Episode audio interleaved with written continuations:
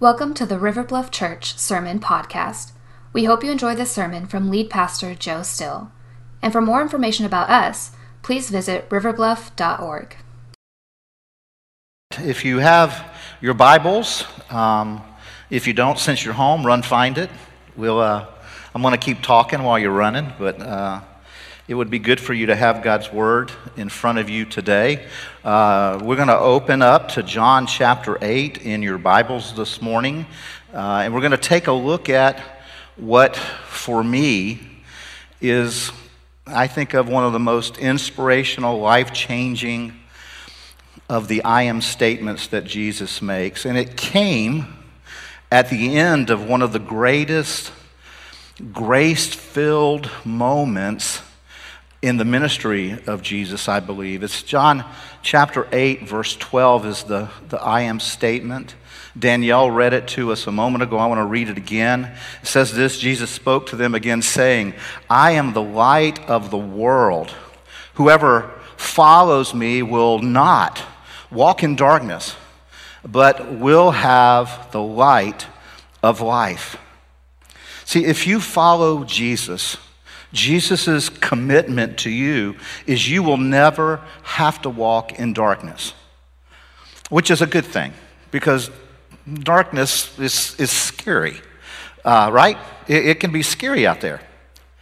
Uh, how many of you, as little kids, might have been afraid of the dark? Anybody afraid of the dark? I, I was one of those. You know, some of you are saying, "Look, I'm I'm not a I'm not a little kid. I'm a grown up, and I'm still afraid of the dark." You know, uh, you remember as, as kids maybe how just a little bit of light could just make everything better. Just just a small something as small as you know just a little night light, and and why? Well, we believed when we were kids that somehow the light had a special power to keep the monsters at bay. You know, those monsters that lived in our closets, we thought, or lived under our bed. It was like the light was a, a force field that just kept them, kept them in, their, in their hiddenness. And some of you know what I'm talking about. You remember, you know, you wouldn't let your, your hand fall off the edge of your bed or your leg drape, uh, you know, off the edge of your bed for fear someone would reach up and snatch you, you know. Or when, when you had to go to the bathroom. Instead of just stepping down out of your bed, first you would stand up on your bed and then you would jump as far as you could so that whatever was under your bed couldn't grab your foot. You know, we, we, we did that. You know, childhood fear that kind about darkness was about something that really didn't exist. And truthfully, that's uh, so much a part of what real darkness in this world is like. Some of it is about things that really don't exist, that don't have power over us. But then there are other things. Because, you know, we, we think and we know that light can really change everything in, in darkness. Some of you know that, that Kathy and I live out in the woods. And it gets really dark at night in the woods. And one of the things, one of my, um, one of my roles in our household is I take the, the big garbage can receptacle out to the road every Tuesday night. And that's from my house to the road is about a 250, 300 foot trek. Um, that I'm, and I'm rolling the, the, the trash can out there. And I'm always afraid that as I'm going out there in the dark, that I'm going to step on a snake. Those of you who know me know I hate snakes. Live, dead, or rubber. I don't care. I just hate, I hate snakes. And uh, some of you also know, if you've been hanging out with us for a while, we've had some rather strange incidents take place up in our woods at night. Um, we had a police chase, massive police chase, end in our front yard. Uh, there were 20, 30 police cars, dog canine units out there chasing this uh, suspect through the woods. Earlier, a couple years before that, we had a guy crossing through our, right across our, in front of our porch. Uh, he, he had a gun um, in, in, his belt, and he was walking across our yard. He had just broken into a house uh, behind us uh, on the other side of our woods. And uh, some of you know that not too long ago, we had this guy standing on our porch. We caught him with our ring doorbell. He was wielding a machete. Um, so there's some scary things that happen out in the woods and, and at dark. So sometimes when I'm taking my garbage can out on Tuesday nights and I'm walking in the dark, I'm wondering who's in these woods looking at me that I can't see. And so this past week, our floodlights, some of the floodlights on our house had gone out.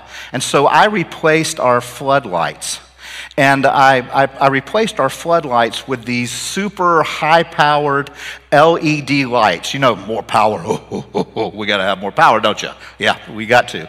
And so when I put those puppies up, I now live like, turn them on in the brightest spot in town. It's just, it just, it's like football stadium lighting. I can light those woods up. I can see my feet all the way to the road. It's like, it's almost like walking in, in the, in the daylight. And I even hooked it up to Alexa. And so I can say, Alexa, turn on balcony. And what's really funny right now is some of you at home, your Alexa's trying to turn on your balcony, but you know, you'll have fun with that one later. So I, I, I, really can't wait for my back floodlights to go out so I can light the woods up behind me next too. But one of the things that we see all through God's Word is there is this contrast between light and darkness. The Bible, on the opening page, the first few sentences, we see God dealing with this issue of darkness. Uh, the Bible tells us that the, the whole earth was covered in darkness. And God's first words that we know about, God speaking, said, Let there be what? Light. God said, Let there, let there be light. And the Bible tells us that God saw the light and that it was good. Now, the, the Bible doesn't tell us how God felt about the darkness, but it must not have been good as the light because he separated, the Bible says. And so there's this contrast in the Bible between light and darkness, between God and Satan. Some of you, maybe in freshman English, might remember having to read Paradise Lost by John Milton. And, and, and John Milton, one of the things that he refers to Satan as is as the prince of darkness. Jesus, when he called the Apostle Paul on the road to Damascus, that great encounter the great apostle had with the risen Jesus, Jesus made a contrast between light and darkness. It's recorded in Acts chapter 26, verses 17 and 18. Jesus said to Paul when he called him to ministry, He said, I'm sending you to the Gentiles to open their eyes that they may turn from what? That they may turn from darkness to light and from the power of, of, of what? The power of Satan to the power of God. So there's this contrast and this comparison between darkness with Satan and, and, and light with the power uh, of God. And all throughout Scripture, we see this. And so Jesus, in his ministry, is now obviously teaching, talking about this, and the statement that he makes in John chapter 8, verse 12, when he says, I'm, I'm the light of the world. Whoever, whoever follows me will not have to walk in darkness, but will have the light of life. Now, if you've grown up anywhere kind of around the church world, you've probably heard that, that statement before. But I've found that lots of folks aren't connected with the context in which Jesus made that of that famous, if you would, of the seven I am statements that, that Jesus made that, that we're studying uh, over these weeks. That statement comes after one of the greatest grace filled stories in the Bible. I'm sure you're probably familiar a little bit with the story of the woman who was caught in adultery. And it's right after this story that Jesus makes this statement in John 8 12. And one of, one of my Bible professors used to always tell us context is king when it comes to fully understanding a passage. So that's what I want us to do today. I want us to examine uh, John 8, verse 12, in light of what came before it. And I want us to unpack this personal encounter this woman caught in the act of adultery has with Jesus because it has helped my heart and mind more deeply embrace Jesus as the light of the world and the light of my world, embrace him personally. And I've been praying that the same will be true for you as you walk through His Word with me together today. So, to help us, I want to point out what I think of as three big movements, three big truths that actually help us kind of step into the light of life that Jesus has for us. Here's the first one the perfect law of God exposes our great guilt. Now, somebody says, why, why we got to go there? Why do we got to talk about our, our, guilt? Well, before the light of Christ can, can change you, you've got to understand your current condition of darkness. So, how does God's law do that? And why is it the first step to having the light of Christ change you forever? Well, again, I want you to look at this encounter. And it begins in verse 2 of chapter 8. So, if you did get your Bibles, we're going to read there together. John chapter 8, starting in verse 2, says this Early in the morning, he came again to the temple, he there being Jesus. All the people came to him, and he sat down and taught them. The scribes and the Pharisees brought a woman who had been caught in adultery, and placing her in the midst, they said to him, Teacher, this woman has been caught in the act of adultery. Now, I want to I want to stop there for just a moment because I want us to acknowledge what's really going on. Acknowledge what's actually taking place. Somehow, a Pharisee or two, we didn't give us the whole number, um, come the, to, to the temple. They bring, they drag this woman. Remember, Jesus is teaching in the temple, the most holiest place to God's people. And the Pharisees and scribes know that Jesus is there. They drag this woman that has been caught in the very act of adultery. Uh, uh you know, having the relations with uh, this a married man. Evidently, the, the Pharisees must have burst into in order to catch them in the act. Now, notice this the, guy's not there, the man's not there. He's not being held accountable. We don't see him anywhere. It's this double standard, which means that they are violating the very law of Moses that they were using in this moment against this woman. And they take her. To, to, and drop her in front of Jesus, and, and, and, and yes, she's guilty. Yes, she's sinful. Yes, she was, she was wrong. And they drag her out after being caught in the act. And it's very, very likely this woman was not well clothed, probably just a, a, a, blanket wrapped around her, who knows? But they drag her into this public square of humiliation. And her humiliation must be greater than, than you or I could, could ever begin to imagine. Without a doubt, this is the darkest, most shame filled moment in, in this woman's life. And they ask Jesus, as they've dropped her before him, they, they say to him, You know, the law says that we should stone her. And my guess is she probably wished that she was dead already. Look, look at what verse 5 says. They, it says, the, the, the Pharisees say, Now in the law, Moses commanded us to stone such women. So what do you say? Now, when you go back and read it, and we're going to in just a minute, I want you to notice that it doesn't just say about a woman. But they're all like basically saying, We know what God says, so what do you say, Jesus? Verse 6, they say they were using this question so they might have some charge against him. Some translations say about verse 6, they were trying to trap him. Now, what the Pharisees were saying was true. It was a, it was a half truth about the law given to Moses. Look what it says in Deuteronomy 22 if a man is discovered committing adultery, both he and the woman must die. In, in the book of Deuteronomy, the law that God gave to Moses for his people, being caught in the act of adultery, you get stoned. And, and I'm not talking about the kind of recreational stone that some people may think of. This is you get stoned to death. And so what they were saying had truth to it. It was, it was part of the truth. It wasn't all of it because they had not brought the man if they had actually caught her. And they're like Jesus. Hey, Jesus, what do you say about this whole situation? Remember, they're trying to trap him. Because if he said, yeah, go ahead and stone her, then he would lose his reputation of be, as being loving.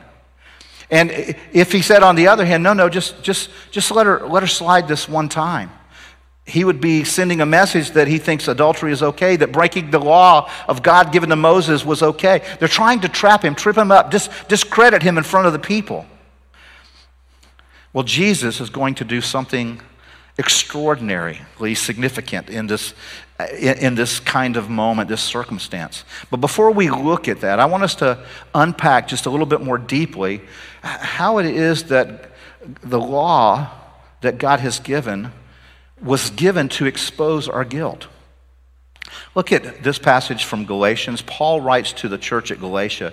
He says this about the law. Why then was the law given? He just asked this question.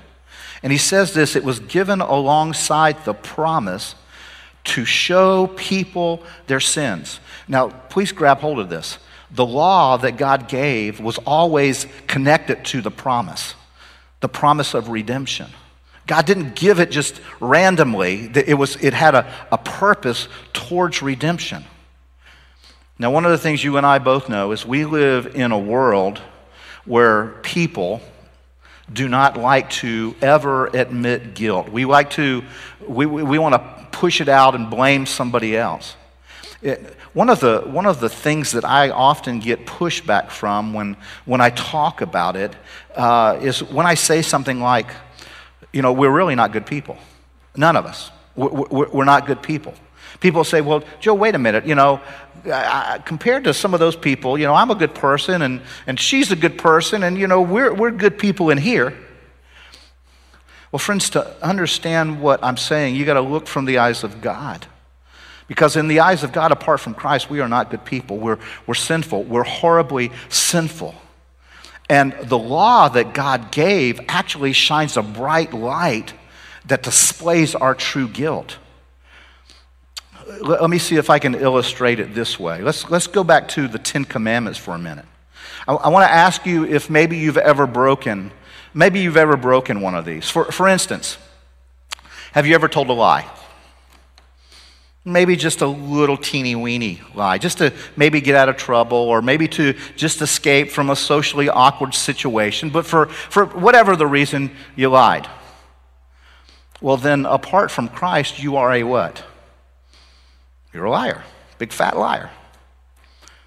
How many of you have maybe ever taken something that, that didn't belong to you, actually stolen it? Some of you are saying, Well, I've never. Well, let me ask you this question How many River Bluff church pins do you have at your house? You know, or maybe in your car right now? Now, if you've stolen something, you're a what? You're a thief, right? How about, how about maybe ever taking God's name in vain? You ever done that? I know you don't want to admit it, but maybe before you became a Christian. And, and maybe I'm talking to some of you who are golfers or Carolina football fans, you know. Um, but if you have taken God's name in vain, then the Bible says you're a blasphemer. Let's, let's do another. Uh, how many of you have ever looked lustfully at someone else? Maybe it's someone else's spouse. Maybe you've kind of fantasized about somebody else's spouse, you know, being your spouse. Some people try to spiritualize lusting by saying, you know, I'm not lusting, I'm just praising the Lord for a good thing. Yes, sure, that's what you're doing. I want to stop there. I, I could go on through all 10, but let me, let me just stop there and just break it down. Because I, I want all of us to kind of realize that apart from Christ, if we've told a lie, we're liars. If we've stolen, we're thieves.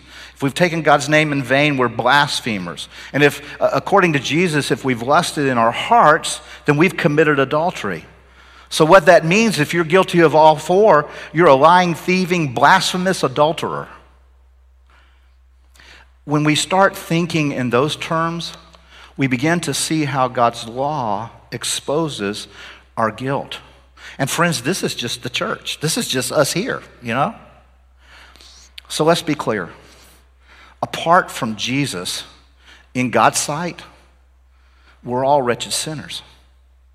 Now, somebody says, well, why is it so important to understand this to get to this stuff about the light? Joe, let's get to this stuff about the light. Well, because until we see ourselves as sinners, we will never see our need for a Savior who is the light of life. That's why God gave the law to expose our guilt. That day in the temple, the law clearly said this woman, she, she's guilty. And that same law looks at me and says, Joe, you're guilty. And it looks at you and says, You're guilty. But thank God this encounter doesn't end there. Yes, the law exposes our guilt, but here's, here's the second big life changing truth that moves us to the light of life. In this encounter, we see the compassionate love of Jesus exposing God's great grace. The, the light of the world shines uh, an even greater light on God's grace than the law does on our guilt. The love of God through Jesus is it, it's bright, it illuminates the grace of God. And we see this being unpacked in verse 6. It goes on to tell us that this they said to test him, that they might have some charge to bring against him. Then look at this Jesus bent down and wrote with his finger on the ground. They're trying to, to trick him, to trap him, to, to trip him up. But Jesus just kind of ignores their questions. He bends down and he starts doing what? He starts doodling in, in the dirt with his finger. He starts drawing or, or writing something. It's just kind of crazy. You know, they're, like, Jesus, do we stone her or, or not? And he just kind of ignores him. He kneels down and he starts writing in the dirt with, with his finger. Now, what did he write? What did he draw? We don't know. We, we just don't know. Now, some scholars have speculated based on some evidence in the text that possibly he was writing down the sins of those men who were her accusers. Since Jesus was God in the flesh, it was possible that he could write down the record of their sins. And verse 7 says, they continue to ask. In other words, they keep badgering Jesus about it. And he stands up and he says to them, Let him who is without what? Without what? Say it. Without sin. Let him who is without sin. Jesus is saying, if you've never sinned, go ahead, pick up a rock. Be the first to, to, to, to, throw a stone at her. In the Greek language, the, the word that gets translated, that phrase without sin, doesn't just mean never technically, you know, sinned. It means not even having a heart that desires sin. See, Jesus never just focuses on the outward. Jesus is always uh, focused on what's going on in the human heart. And so he's saying, hey, any of you who have never even thought about sinning, never wanted to do anything wrong, okay, you, you have the right to pick up a stone and, and get after it. See, Jesus is saying something really, really important, specifically aimed at these judgmental, arrogant Pharisees. Because they, they have the same problem that so often all of us have. And it's this it is so incredibly easy for us to see the sin in others and avoid looking into our own sin. It's easy to pick others apart, you know, to say, well, look at her, or look at him, or I can't believe that.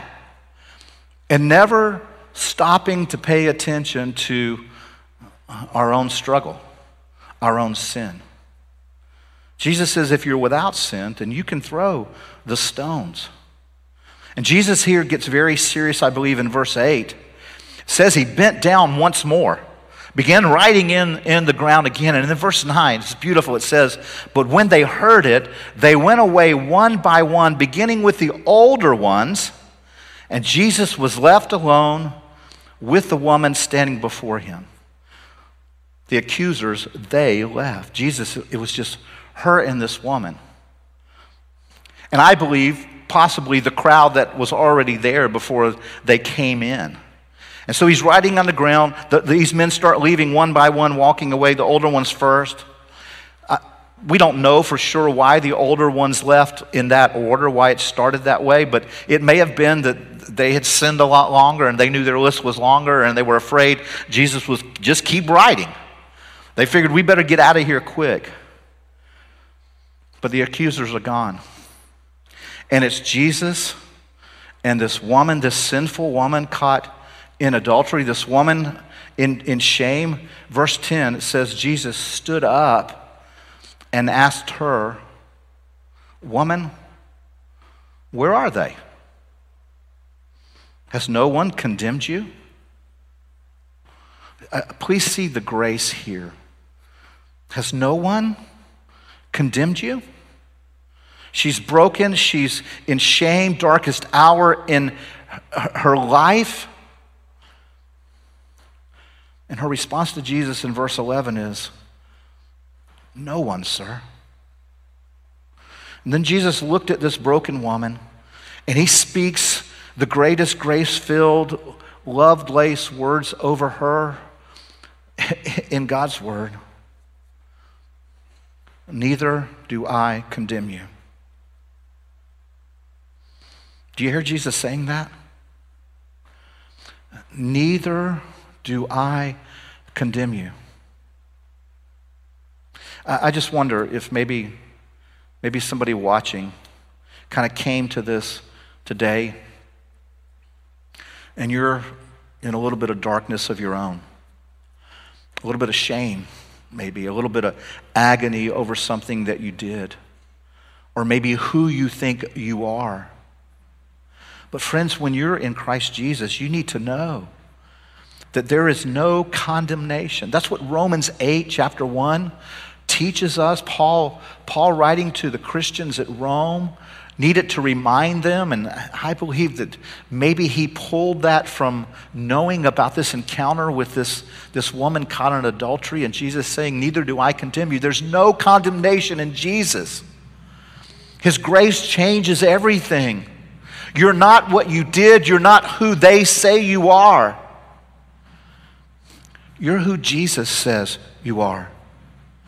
And because of his grace, if you are in him in personal relationship with Jesus, no condemnation. Now, please don't please don't get me wrong. There is an accuser. His name is Satan. Revelation chapter 12 calls him the accuser of our brothers, and that includes you, sisters, too. It includes all of us.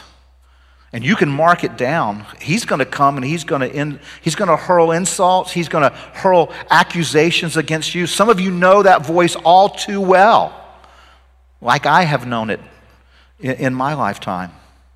It's a voice that says, after what you did, God could never love you. After how badly you messed up, God, God could never completely forgive you. After all you've done, you, God could never use you to make a difference in the world. After all that you've done, the, the, what, what your, your spouse knows about you now, your marriage can never be fixed. You know, it, it, you blew it big time. It's over. Your life is done. Your kids, they can never respect you. It's, it, it's just, it's too late for you. Friends, that's the voice of the accuser. That is not the voice of the Savior. The voice of the Savior says, I am the light of the world. Whoever follows me will never walk in that kind of darkness. You don't have to live with that voice. And so he says to the woman, Where are your accusers? I've sent them away, and neither do I condemn you. No condemnation for those who are in a personal relationship with Jesus. Friends, whenever, whenever that accuser comes and accuses you about your past or even your present, you just remind him about his future. The Bible says he's going down. And here's why because darkness never defeats light. Was she guilty? Absolutely. Did she deserve punishment? Yes. But his love shined brighter than the, the, shame and guilt. God's grace, the light of it is brighter than anything else, brighter even than the law, because of love, the love of God. She deserved it, but he didn't give it. I deserve what the law, the full measure of the law, but he didn't give it to me. If you're in Christ, you, he'll not give it to you. Though before Christ you deserved it, in Christ he will not give you what the law demands. We're incredibly sinful, guilty in the eyes of a holy God. Never forget that apart from Christ. And until we see ourselves as sinners, we'll never look We'll never look out in need of a Savior. So God's law exposes our guilt, but the love of Jesus exposes something better something more brilliant and brighter, the grace of God even more. And Jesus looks at this broken woman, shamed by every person within miles. And Jesus drives her condemners away. Where are they now? Neither do I condemn you. But then please, please notice what Jesus says to her next. D- does Jesus say, okay, now that you're forgiven, go back out there and never try to do that again? Is that what he says? No. He, he doesn't say, hey, look, I'm, since I'm Jesus, you know, I, I understand your story. I get that your, you know, your, your father abandoned you when you were a little girl, and that's created this hole in your heart, and you, you're constantly looking for love in the wrong ways, in the wrong places, with looking for that kind of love, you know, from men. So I get that you're going to mess up, but from now on, just do your best not to sleep with married men. Is that what Jesus said? Jesus didn't say that. And in the same way, he doesn't say that to us about our own darkness. Jesus doesn't say to men, hey, uh, look, I, I'm forgiving you that, that lusting pornography habit that you have. You're probably going to turn back to it again. It's just what men do. You're red blooded, you know. Jesus does not say that. Jesus doesn't say, hey, look, I know you got this problem with gossiping because, look, I see you really don't have a, a real life, so you just got to tear down other people. And so, you know, just, just try not to gossip about the people in your church. It's not what Jesus says. Jesus doesn't say, I, I know it was a difficult election and that you de- disagree with everything that the other party believes in, and it's, it's, it's hard for you not to put every thought that comes into your mind out on social media, you know, when you're trashing people and with other political views. I, I understand that you have to sometimes use harsh words to get your political points across. Jesus does not say that. Look what Jesus said to this woman. And it's the same thing that he says to you and me about our darkness. In verse 11, he says, Neither do I condemn you. And then he says next, Go and from now on sin no more.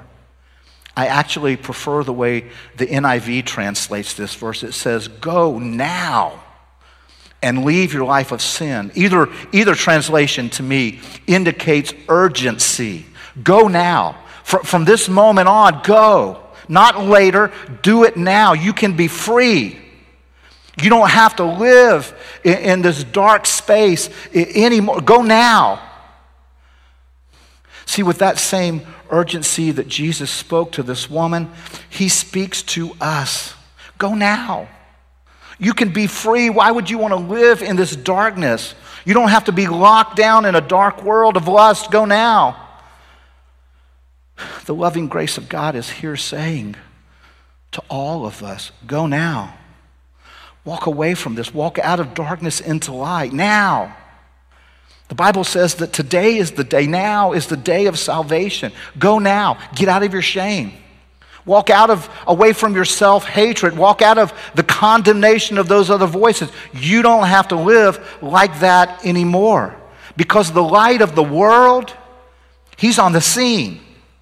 He's here for you, with you. And friends, whenever light shows up, darkness flees because light always defeats darkness. Go now. Jesus says, do it now. There's this urgency.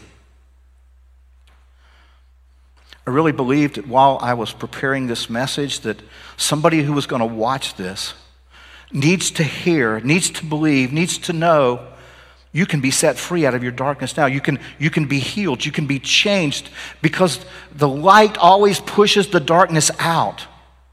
Yes, the law exposes our guilt, but the love of Jesus shines a brighter light on God's grace. And here's the third thing that I want you to see from this passage. And it's really the whole message today. The captivating light of Christ Jesus exposes a great hope for us. When you see the light of Christ that He shines on your darkness, you'll have hope. You'll, you'll, you'll see hope. See, Jesus, who's the light of the world, exposes God's great hope that we have in Him. He, he lights that up. In verse 11, Jesus said, Go now and leave your life of sin. See, Satan would like you to read that and think Jesus is just kind of being preachy, you know, here. Because the next thing that Jesus says, I don't believe that's what Jesus is doing. Jesus, Jesus was saying, You don't have to live like this anymore. He's not just about the rules, he's about a relationship, about your life. You don't have to hurt like you're hurting. You don't have to live in the shame that you're living with. You don't, you don't have to live in that self defeating, self condemning self hatred. The light of the world is here for you. Life can be different for you now, so go now. Sin no more. And here's why. Jesus spoke again and he said this in verse 12 because I'm the light of the world. And whoever follows me will what? Will not walk in darkness. You don't have to walk in darkness, but you can have the light of life. Your life can be different. Think, think about this when Jesus looked at that woman that day and said, Neither do I condemn you.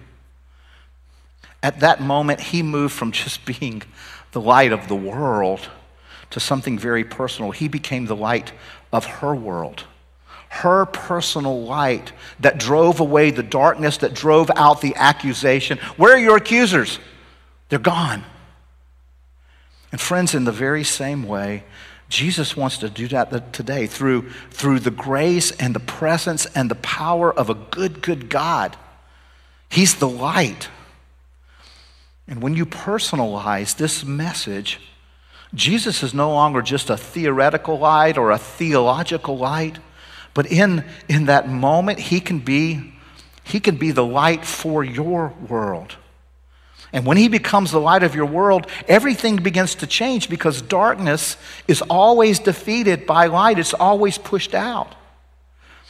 And the good news is when you believe that, it becomes personal, it becomes real, it becomes intimate for you.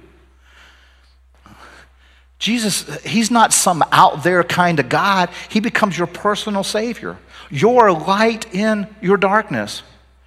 And when you know that, you receive the freedom away from all those condemning voices in this world. Even freedom from the voice of Satan that tells you over and over again, you can't, you won't, you'll never. Those get silenced in the presence of God and His great grace. You can have that hope. Jesus says to you, Whoever follows me, you don't have to walk in darkness. Yes, the law exposes our guilt even still. We're incredibly guilty without Jesus. Never miss that. But his love for you exposes God's grace, and the light of Christ gives you hope. It's the hope we have in him that no matter how dark your world might seem right now, Jesus is the light to show you the way out of that darkness. He is the way out of that darkness. His light will illuminate that. His grace can forgive your sins. His presence can, presence can bring healing to your shame. But Jesus said, you got to follow him. You got to choose it. See, Jesus is that good. He is the light of the world. If you're watching this today and, and your world feels dark right now, maybe you've been into something that you shouldn't be in. Maybe it's still something plaguing from your past that you just can't get out of your mind. Maybe you're living in the darkness of condemnation and shame. Maybe you're plagued by dark words that someone else has spoken over you that are lies that just keep weighing you down. You're not who they say you are. You're who God says you are. And if you're in Christ, there's no condemnation. So those con- condemning messages come from someone else. And maybe, like this woman, Maybe you've recently been caught in something, you've been exposed, maybe you've been publicly shamed. The light of the world can push back those other voices so that what you hear mostly is the voice of Jesus saying, Neither do I condemn you. Go now. leave this life of sin. You can be set free, not just from the penalty of sin, but from its powerful grip on your life. That's what the light of the world does. You know, back in the opening of John's gospel in John chapter 1, it's not going to come up on your screen or anything like that. You can go look at it later. But John starts his gospel message talking about Jesus being the Word of God in the flesh. He's the light of the world, but he's also God's Word. And God's Word acts as light in our lives. The psalmist who wrote the 32nd Psalm speaks of a great time of darkness in his own life. Again, you can look this up later, but in Psalm 32, verse 3, it says, When I, con- when I refused to confess my sin, my body wasted away. It caused me to groan all day long. But then when you get to verse 5, he says, Finally, I confessed all my sin, and you forgave me, and all my guilt, it, it was, it was gone. See, friends, the word of God that lights a way out of your darkness tells us right here in His Word that this journey out of darkness into light is best walked out in biblical community. Don't try to walk out of your darkness uh, alone. You will, you will so often fail and end back up in darkness, sometimes as a deeper darkness. That's why the Holy Spirit inspired Jesus' half brother, James, to write these words in James 15, in, excuse me, in James 5 16.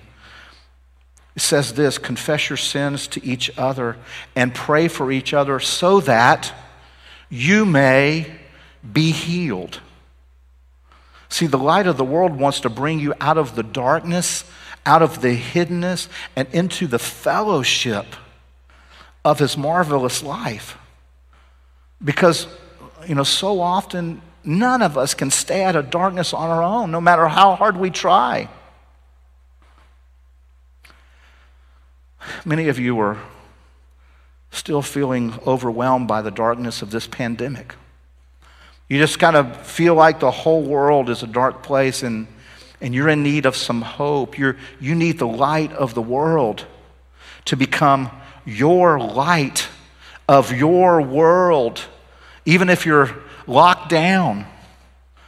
What you need is more of His presence. You need to experience it. He's present with you, he says.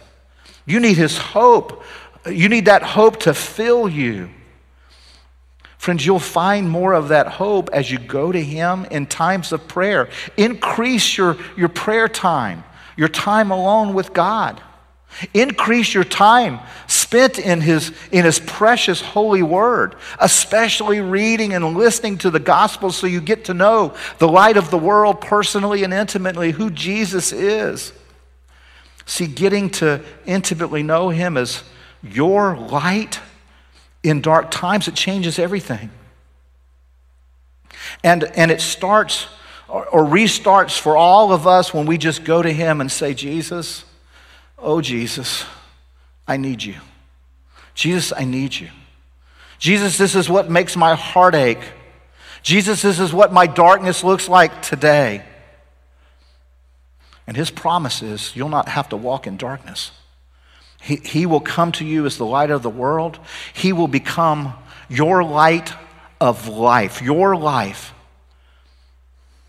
And he will fill you with the hope that you can have in the Savior of the world, the light of the world, Jesus. You want that hope released in your life? Pray with me. Lord Jesus, we, we come now. We come in, in great need of you. We come, all of us, with our own, our own darkness. We all carry darkness in our souls. Some a darkness deeper than others, yes.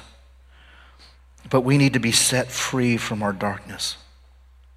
So we come to you, Jesus. We come in need of you. We need you, Jesus, to shine a brighter light of your grace, of God's grace, that's greater than the law that points out our guilt.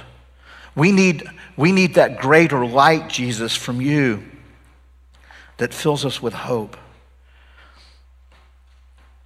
And so, Jesus, today I come trusting again that your name itself is light, that in you darkness is driven away, condemnation is driven away, our accusers are pushed back, that darkness goes when you show up, Jesus. We trust that's who you are and who you want to be in our lives, not just, not just for the, the woman caught in adultery, but those of us who have been caught in our own sin and are still trapped in its shame and guilt. Jesus, we know that your name, that it can't be overcome, that, that darkness never overcomes light. We know, God, that you your name, Jesus, brings light to darkness, calms the storms that we're in, that we're facing. And so we just come now, Jesus, to worship you. We come to, to declare our devotion to you. We come crying out that we need you to light our lives today. Maybe someone's going to do that for the very first time. You just cry out to Jesus, Jesus, I'm tired of my darkness. I'm coming making you my Lord. I turn from my darkness to your marvelous light. Receive me, Jesus.